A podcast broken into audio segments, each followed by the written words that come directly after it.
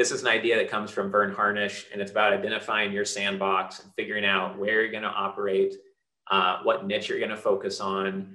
And you can say that you're going to stand for whatever you want. You could say, oh, we only invest in profitable stem cell companies based in Texas, or we only invest in Midwest manufacturing companies doing a million dollars plus. And that's what we're going to stand for. And we're going to appeal to investors because of our niche focus on that. Um, well, a lot of people can say that, but it doesn't really mean too much until you do things that show you have learned a lot by doing this, that you have expertise, you have best practices to share, that you've gotten hopefully deals done over time. At the beginning, you might not have that. I didn't have that when I got started. All I had was knowledge I was gaining by talking to investors.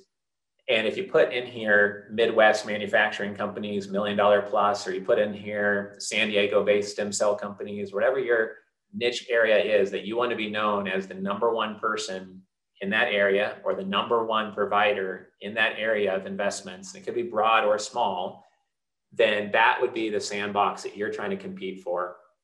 And I would encourage you to pick something that's so exciting and so powerful that it doesn't matter if it takes you one, two, three, five, or 10 years to be dominating that sandbox and be a top two player in that sandbox it doesn't matter how long it's going to take, the rewards would be so large that once you got there, it would be worth all of the effort. That type of motivation is what's going to allow you to do a lot more than everyone else. And the people who do not want to take action on the next exercise we're going to do, in my experience, don't have a dialed in definition of what is their sandbox, what's their competitive map of the area they want to occupy, and this can slightly be tweaked. You could have a sandbox within a sandbox. You could have ones that are adjacent to each other over time. It's best to focus on one to begin with, uh, two at most, but really narrow it down to one area that you really want to be known for.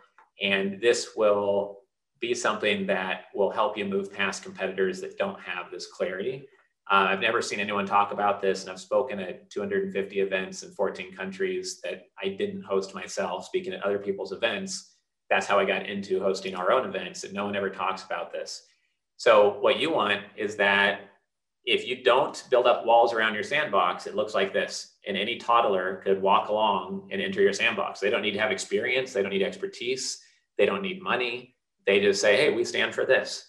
And it's just like you said. So the, the words don't mean much. It's the actions that make your sandbox look like this. So when somebody says, do we want to compete in the marketplace and investors' minds as the number one angel investor club that focus on manufacturing or whatever the position is, you want them to say, well, why don't we say we're going to be focused on manufacturing tech deals only?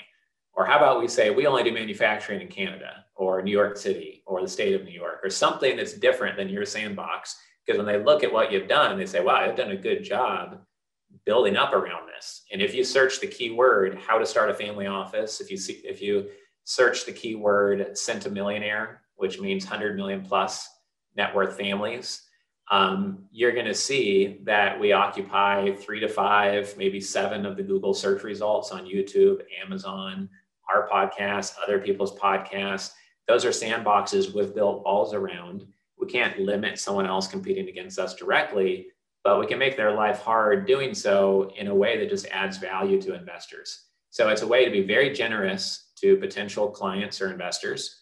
But others might see you as hyper competitive because you're putting out a lot of helpful content and genuine resources on this specific area, um, which just means they need to pick a different sandbox and not make yours you know too crowded you're preventing your space from becoming too crowded all of our niches are getting more crowded all the time. We all have 10,000 competitors on a very broad basis that run a real estate investment firm, private equity fund, an operating business raising capital, or 100,000 competitors in some of these cases, or much, much more. And if you choose a niche too broad, that's not even a niche, like I want to be an expert on the stock market or penny stocks, you know, surprisingly, there's a couple hundred people fighting in the sandbox to be the penny stock expert because there's money to be made for that. It sounds like a small area, but you have no hope of being the number one expert on the stock market. You're competing against, you know, Cramer and Warren Buffett and Ray Dalio and a bunch of other people that for 30, 40 years have been dedicating their career to some version of that positioning.